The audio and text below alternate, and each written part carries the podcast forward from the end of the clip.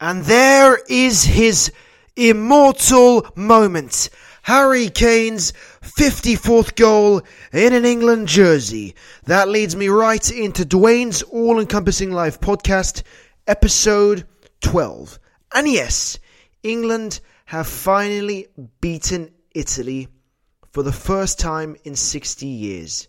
They've beat Italy 2 1 in Naples in the first game of the Euro qualifiers 2023. To begin with, this especially was a tough task facing an Italian side that were eager to beat us and that hadn't qualified for the previous World Cup.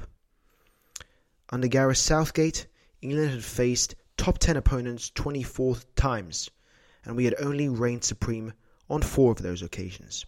So, we were doubted, but we exceeded expectations and we won. In terms of our performance, our performance was commendable in the first half, but I believe it was largely overshadowed by the fact that Harry Kane scored a record breaking goal. Uh, on the other hand, England's performance in the second half was utterly appalling. We did not, we let the lead slip ultimately, and we rode our luck to the win.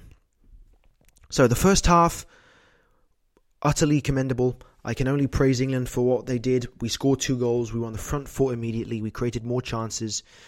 Jude Bellingham and Declan Rice were absolutely fantastic. The, the way that they pressed and they shifted up front to aid and assist Harry Kane, Bukayo Saka, and Phil Foden was immense, and it was incredibly essential and influential for our two goals. And come on, Jack. Jack really should have added the third.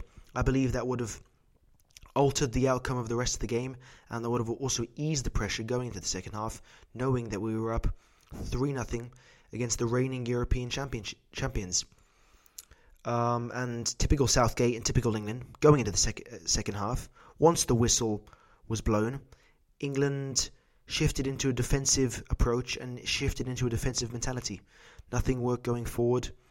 Uh, that was caused by the lack of creativity spurred on by Gareth Southgate, presumably, and the fact that at one point, after Luke Shaw was given a red card, England had six defenders on the pitch.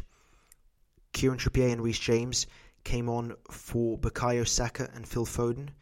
Conor Gallagher shifted into a more defensive role, and England were ultimately able to see out the game under lucky circumstances, might I add, and continue going forward. We cannot continue to play this way. I believe that Gareth Southgate does not know his top squad. He does not know his top eleven, and this is underlined by the fact that he has allowed Harry Maguire and Kalvin Phillips, who both have lack of game time, to start ahead of the likes of Fikayo Tomori or James Ward-Prowse or James Maddison.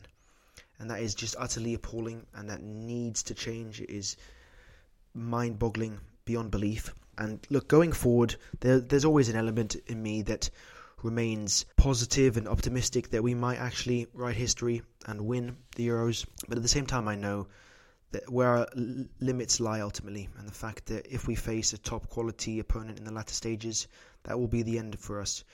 Just by the fact that Gareth Southgate has implemented tactics which massively neglect our attacking qualities and are sort of focused and lay the emphasis on the defensive attributes. He hasn't he hasn't utilized at all Trent Alexander-Arnold. He hasn't utilized James Maddison. He hasn't utilized Ivan Toney, who have all three played an outstanding season. And in comparison to that, the likes of Harry Maguire and Kalvin Phillips have not done so at all in any aspect of the game. So it's very worrying going forward. The fact that he believes we still can go to and shift to the park the bus mentality is is not good at all.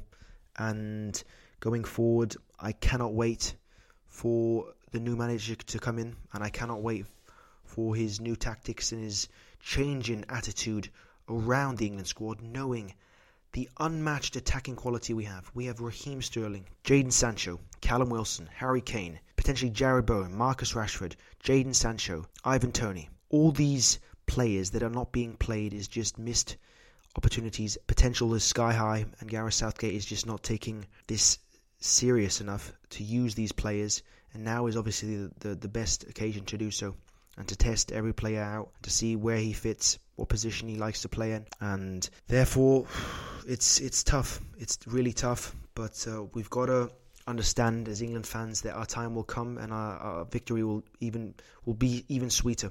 And as for now, we've just got to focus on the games ahead and winning and getting those much needed confidence boosts under our belt because they will, of course, in every metric of the game, assist and aid our eagerness to win going forward, and especially in the upcoming competitions.